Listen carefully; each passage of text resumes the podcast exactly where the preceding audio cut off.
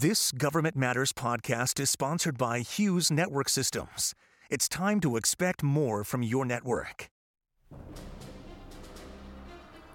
Today on Government Matters, a new Defense Department report calls China the most consequential and systemic challenge to U.S. national security.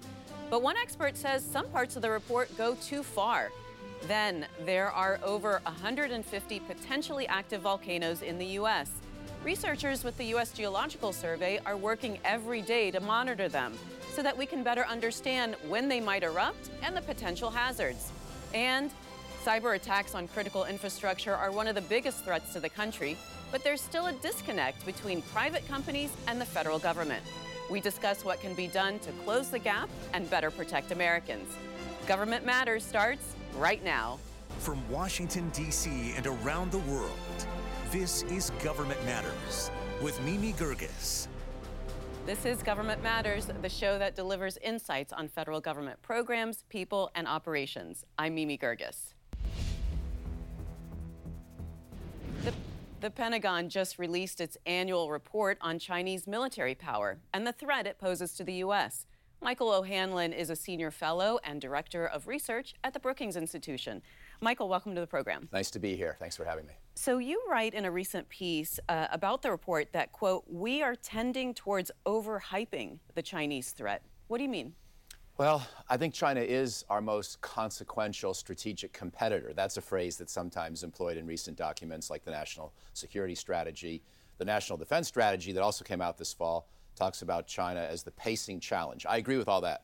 China certainly has the scientific and technological and industrial base and the size of a military budget that makes it the number one challenge for us. And there are some goals that are incompatible in their foreign policy and ours, especially over Taiwan, South China Sea.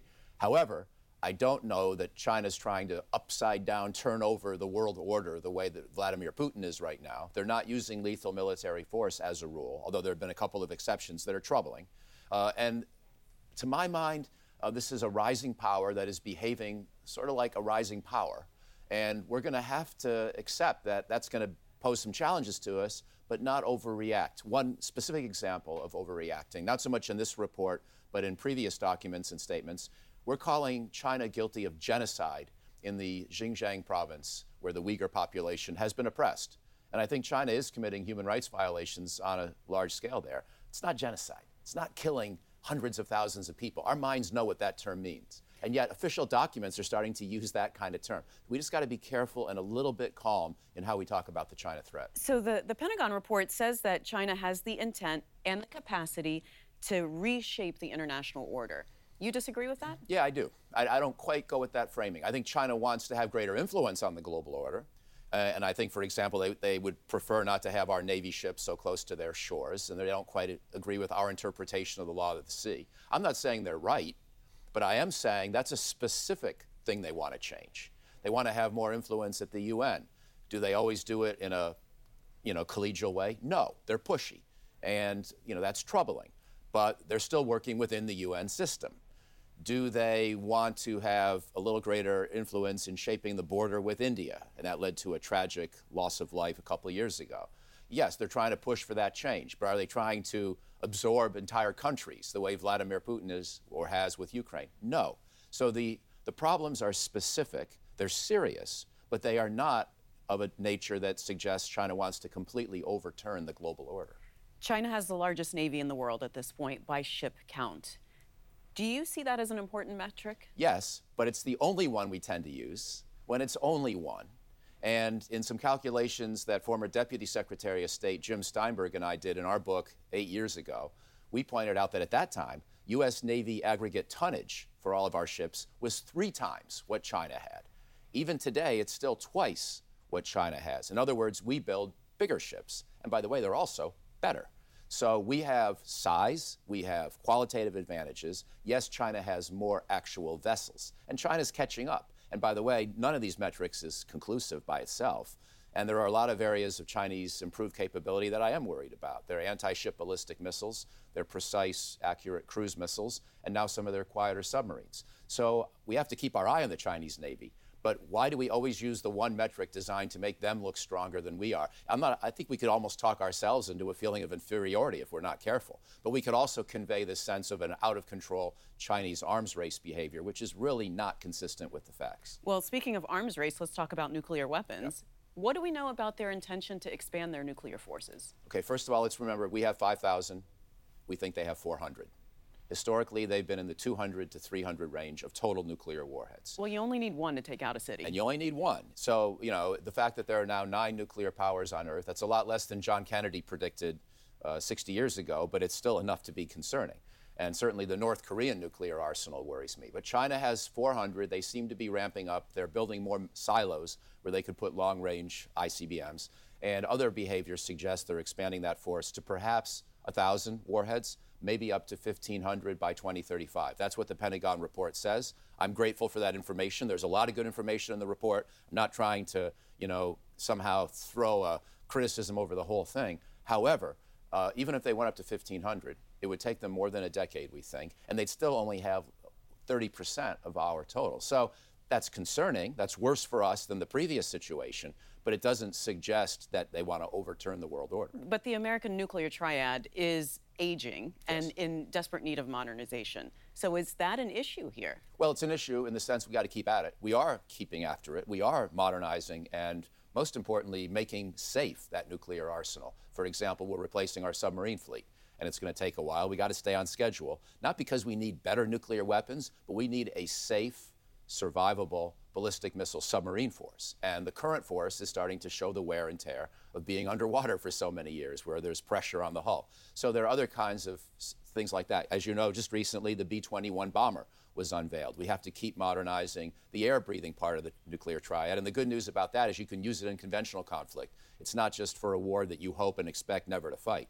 So, yes, I want to keep after most of the nuclear modernization agenda, $1.3 trillion worth, but it's important, and I support that. Uh, Michael, uh, obviously the United States can project power globally. Is China at that point? Can they project power? Can they have influence globally, or is it just in the Pacific? Well, they can have influence with their economy globally, and they're doing a pretty impressive job of that. And sometimes that's a challenge to us. Sometimes it's a fair competition. Depends on the situation. With their Navy, they're starting to try to develop some presence up towards the Indian Ocean, Persian Gulf, Djibouti, et cetera, and they have occasional forays elsewhere. But in terms of global positioning and posture, we are still far and away the, the superpower. But they are trying to change that. Again, I don't like that as an American strategist, but I'm not that surprised by it. We sort of showed the way of how a superpower behaves in the 21st century. And if China wants to catch up a little, we don't necessarily have to view that as a hostile act. It's concerning, it's competitive, it may not be aggressive or hostile.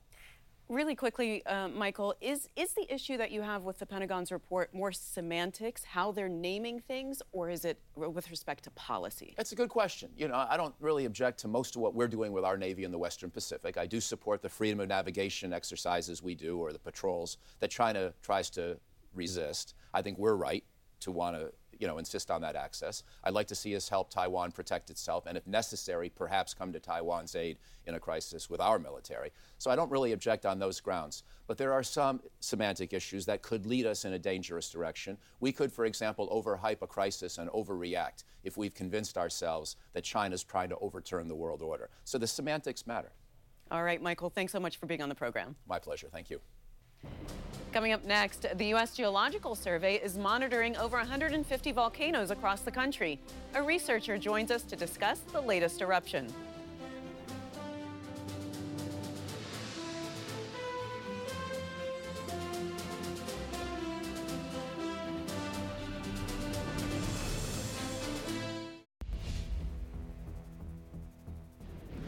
There are 161 potentially active volcanoes across the country. The latest to erupt is Mauna Loa on Hawaii's Big Island. Andrea Ellis is a U.S. Geological Survey geophysicist at Hawaiian Volcano Observatory and one of the scientists closely watching the eruption. Andrea, welcome to the program. Thanks so much. Hello. Hawaii gets a lot of attention for its eruptions, but it's not actually where most of the volcanoes in the U.S. are located. Where are they? Yeah, it's a great question. We have a lot of earthquakes along the western coast, so in California, Washington, Oregon, and Alaska, and then Yellowstone. So, how does the USGS monitor these uh, potentially active volcanoes, and, and what types of tools do you use?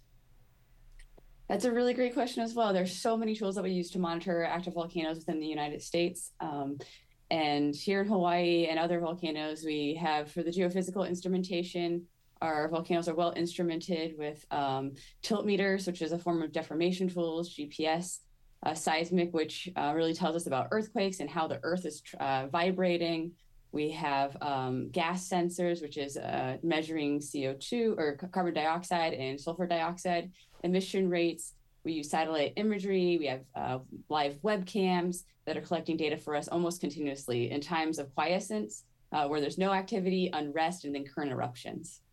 And you, you talked about some of the, the changes that you looked for. What are the signs that an eruption could be imminent? Uh, that's what we've been looking at for the last several months uh, before the onset of this current eruption at Mauna Loa, which just occurred, uh, started on November 27th, a little over a week ago.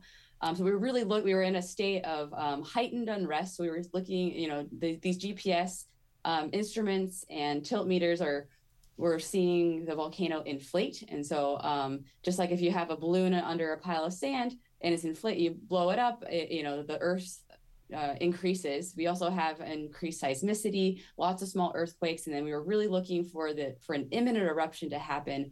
Um, those seismic signals to get closer to the surface. Usually, they're at depth below the Earth's surface, and then really um, uh, there's something called tremor, which is a very slight vibration and looks very very specific seismic signal, which is indicating uh, that magma reaching the Earth's surface and all those small bubbles from magma, and then a really sharp increase in tilt meters, which measure how the flanks of a volcano deform, as well as very uh, distinct, even more increases in the surface deformation. You know, a lot of people think of lava when they think of volcanic uh, eruptions, but what are some of the other potential hazards that the USGS looks out for and monitors? Yes, of course. Lava is one of the most exciting parts of volcanoes and what we think of. Um, and then the other big part, uh, at least for Hawaiian volcanoes, is VOG. So VOG is um, you know, an air quality metric, and it's really the volcanic gases, sulfur dioxide and carbon dioxide and ash are really other um, big hazards for, for residents. And how does the USGS work with local governments to make sure at risk communities stay safe? Yeah. Uh, so the United States Geological Survey is really focused on science and observations and then informing our stakeholders and agencies and local governments about those risks to, to populations. Um, and then so we work closely with here at Hawaii, uh, the Hawaiian Hawaii County Civil Defense um, Agency is someone that we're very closely involved with. HIEMA, which is the Hawaii Emergency Management Agency, FEMA, the Federal Emergency Management Agency, and we actually have uh, have spun up an um, emergency operations center. And we all we were staffed there 24 7 closely informing their, those decisions for road closures. Um, not at this time but if there was potential for evacuation those folks would be the, uh, making those decisions and going back, Andrea, to Mauna Loa on uh, Hawaii Island, as you said, it started erupting on November 27th. When did you begin to see signs that the volcano may be close to erupting? Yeah, so we've been monitoring uh, Mauna Loa very closely for decades. The last eruption was in uh, 38 years ago in 1984. So this is a very exciting time. Um, and so we really saw the most unrest probably the in July, this July, July 2020, and in September, really started seeing very distinct signs um, that an eruption was coming. But it wasn't until the night of um, November 27th, you know, just about an hour before the eruption or the lava reached the surface that we uh, saw on our geophysics signals, the seismicity went up, and then the tilt meters really have a very distinct signal when um, lava gets very close to the surface, and that's when we saw it. And how long do you expect it to last? That's the million dollar question at the moment. Um, historically, uh, these eruptions can last days to weeks or to years. So we really don't know at this time. At the, currently, uh, the effusion rate or the rate at which lava is coming out um, is very consistent for the last couple of days. So you know we're just watching and seeing and that's really the exciting part of this eruption what other volcanoes are on your radar at this point any anything that you're expecting to to happen in the near future uh not not nothing new but what you know that folks forget is hawaii the island of hawaii has two currently active volcanoes our, our other volcano kilauea um, has been erupting since uh, 2020 And so this current, so we have on island, we have two active volcanoes, uh, Kilauea and Mauna Loa, and it's a very exciting time. All right. Well, Andrea, I want to thank you so much for joining us from Hawaii. I know it's uh, not a good time over there, but uh, good luck with the, the volcano. Yeah, pleasure. Thanks so much. If you miss an episode of Government Matters, it's on our website at govmatters.tv. And don't forget, you can find every episode of our program on YouTube. Be sure to hit subscribe so you don't miss any of the videos we post.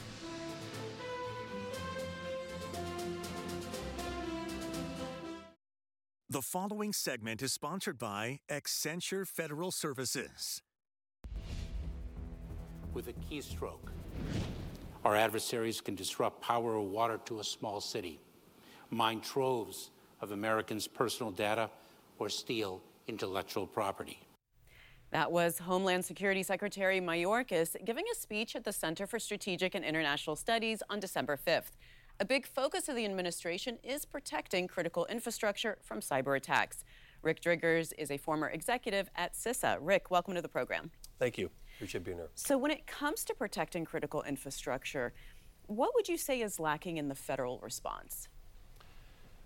Well, I think on the, on, on the day, you know, day to day, I think that the government has done a tremendous, a, a lot of work over the past decade, decade and a half.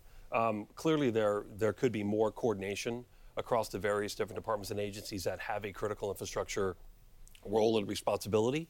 Uh, you've got these 16 sector risk management agencies. Um, you know, eight of those are in the uh, Cybersecurity and Infrastructure Security Agency. There's another couple that are actually in the Department of Homeland Security.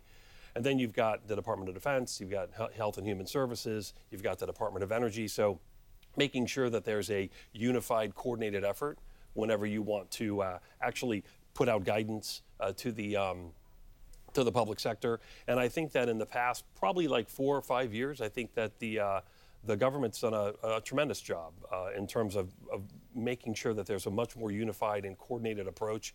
You see guidance coming out of the Cybersecurity and Infrastructure Security Agency that is um, that is coordinated very well with FBI. It's coordinated very well with the National uh, Security Agency and other departments and agencies like the Department of Energy. And they're tri-sealed, and so that that guidance is.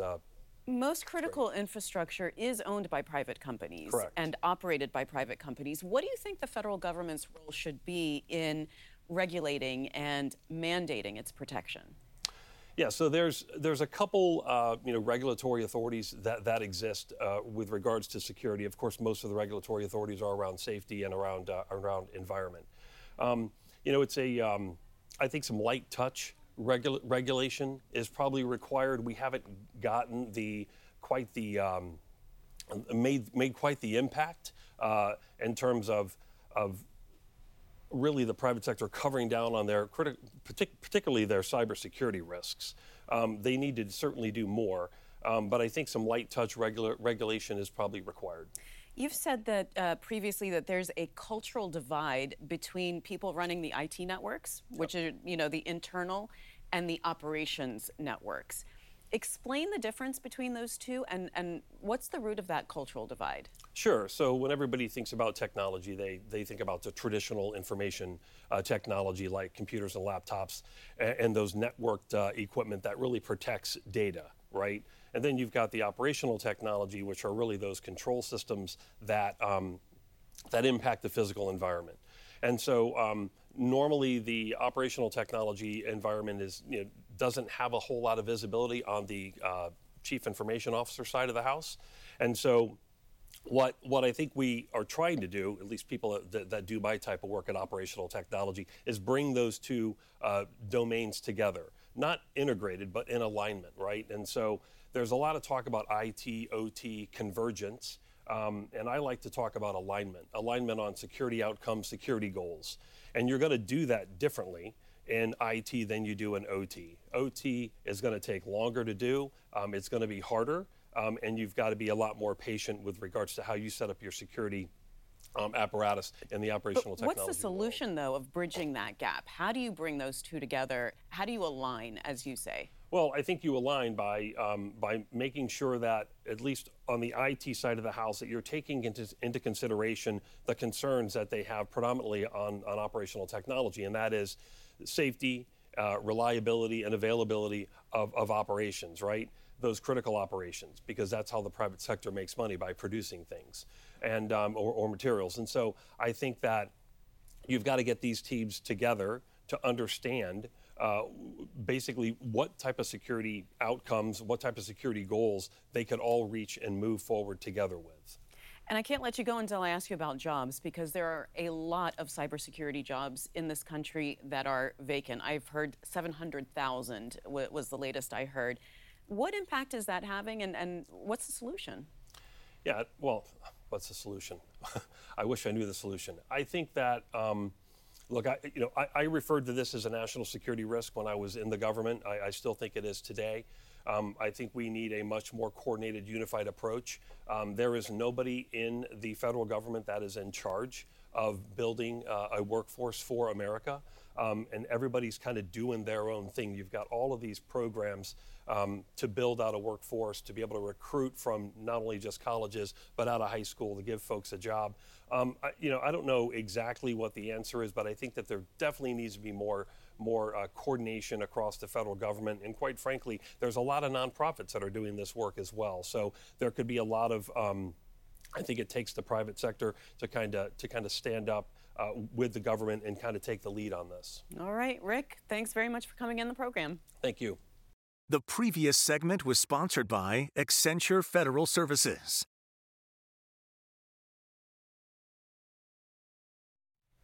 That's the latest from Washington. Join me weeknights at 8 and 10:30 on WJLA 24/7 News and Sunday mornings at 10:30 on 7 News to stay plugged in on issues that matter to the federal government.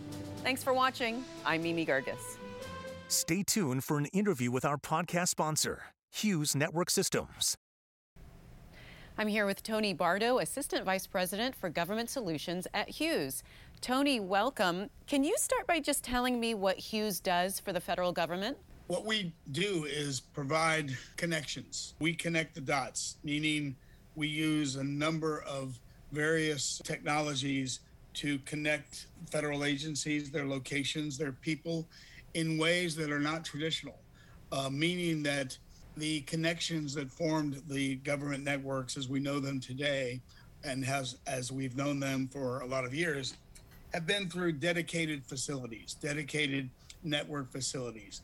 We have been taking this different approach to connecting all of our customers through the use of broadband originally satellite broadband, but now managed networks and managed broadband services that include cable, include DSL, include wireless, include uh, traditional fiber, and, uh, and, and satellite, of course. Well, tell me about the HughesNet Gen 5 because that's the largest high speed satellite internet service. It is. It is. It's a very exciting service. We launched it um, back in 2016, and even an earlier version of it, Gen, which was known as Gen 4, that are called high throughput satellites. And these are satellite services that took satellite connectivity and speed and capability and capacity to a whole nother level. This is a service that we sell to our consumers. We sell it in a more robust fashion to um, our industry partners and customers as well as the government. Well, tell me what you're doing for the federal government with relationship to artificial intelligence and machine learning. We use our artificial intelligence capabilities to drive innovation with respect to customer care, customer delivery, the use of uh, understanding what our partners are capable of supplying in terms of broadband uh, services. And we use them to sort of understand in a proactive way, in a, in a speedy way, what could be predictive behavior of the network and use that predictive behavior to monitor the networks and monitor the network services. It takes sort of the guesswork out of it because we use the artificial intelligence to to give us more information than we would be able to get manually. And I understand, Tony, that you're also working on um, critical network backup and emergency connectivity for first responders.